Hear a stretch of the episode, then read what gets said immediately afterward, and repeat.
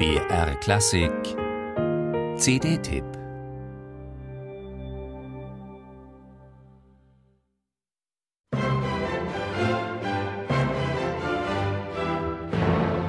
Sie ist der Star. Majestätisch prangt sie auf dem Cover und neben ihrem Namen in fetten Lettern treten Dirigent, Orchester und Komponist vornehm zurück. Elbphilharmonie Hamburg, The First Recording. Klar ist sie die schönste im ganzen Land, aber ist sie auch die beste der ganzen Welt, wie Dirigent Kent Nagano schon vor der Eröffnung euphorisch behauptete?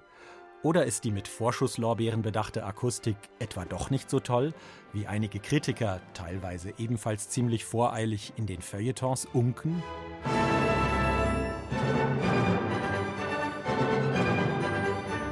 Normalerweise diskutiert man in der Klassik-Community ja gern darüber, wer fetter vorne draufstehen soll, Komponist oder Interpret. Auf dieser CD dreht sich ausnahmsweise mal alles um den Saal, als hätte der die beiden Brahms-Sinfonien eingespielt. Diese Vorstellung ist natürlich Unsinn, kann aber zu hübschen Bildideen führen. Auf einem Video, das man auf der Website der Elbphilharmonie sehen kann, bearbeiten Musiker mit ihren Bögen die wellenförmig geriffelte Holzwand des kleinen Saals und entlocken ihr allerlei interessante Geräusche. Die Botschaft dieser Bilder, der Saal ist das eigentliche Instrument.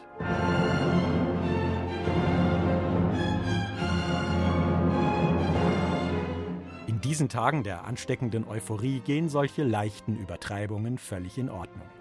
Allerdings lauert hier ein kleines Missverständnis.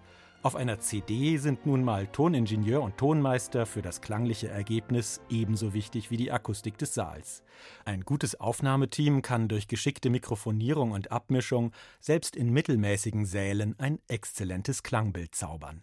Wer wissen will, ob die Elbphilharmonie akustisch gelungen ist, wird sich also gedulden müssen, bis er ein Ticket ergattert. Diese CD gibt darauf keine Antwort.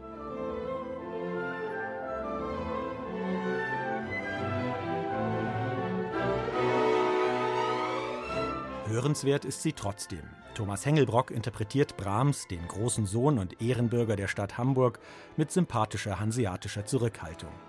Da Hengelbrock stark von den Impulsen der alte Musikbewegung geprägt wurde, erwartet bei ihm niemand romantischen Überschwang oder fette Klangschwelgerei. Die schnellen Sätze nimmt er angenehm vorwärtsdrängend, der rhythmische Impuls steht im Vordergrund, die klangliche Raffinesse tritt dahinter zurück. Die magischen Momente geraten eher etwas nüchtern, doch den dramatischen Abschnitten bekommt Hengelbrocks Ansatz sehr gut.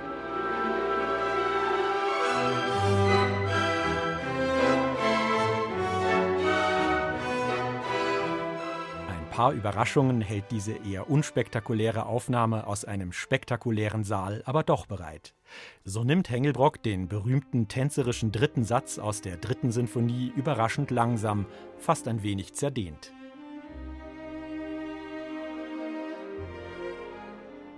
Und die vierte Sinfonie lässt er mit vier Einleitungstakten beginnen, die Brahms eigentlich unmittelbar vor der Uraufführung im letzten Moment noch gestrichen hat.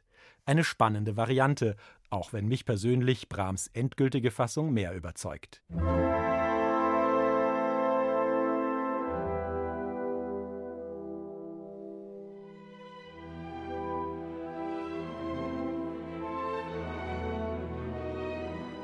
Alles in allem eine schöne Scheibe, die allerdings mehr über das Elbphilharmonieorchester und seinen Chef sagt, als über die Elbphilharmonie. Auf das nächste Cover kann dann gern wieder Dirigent oder Komponist.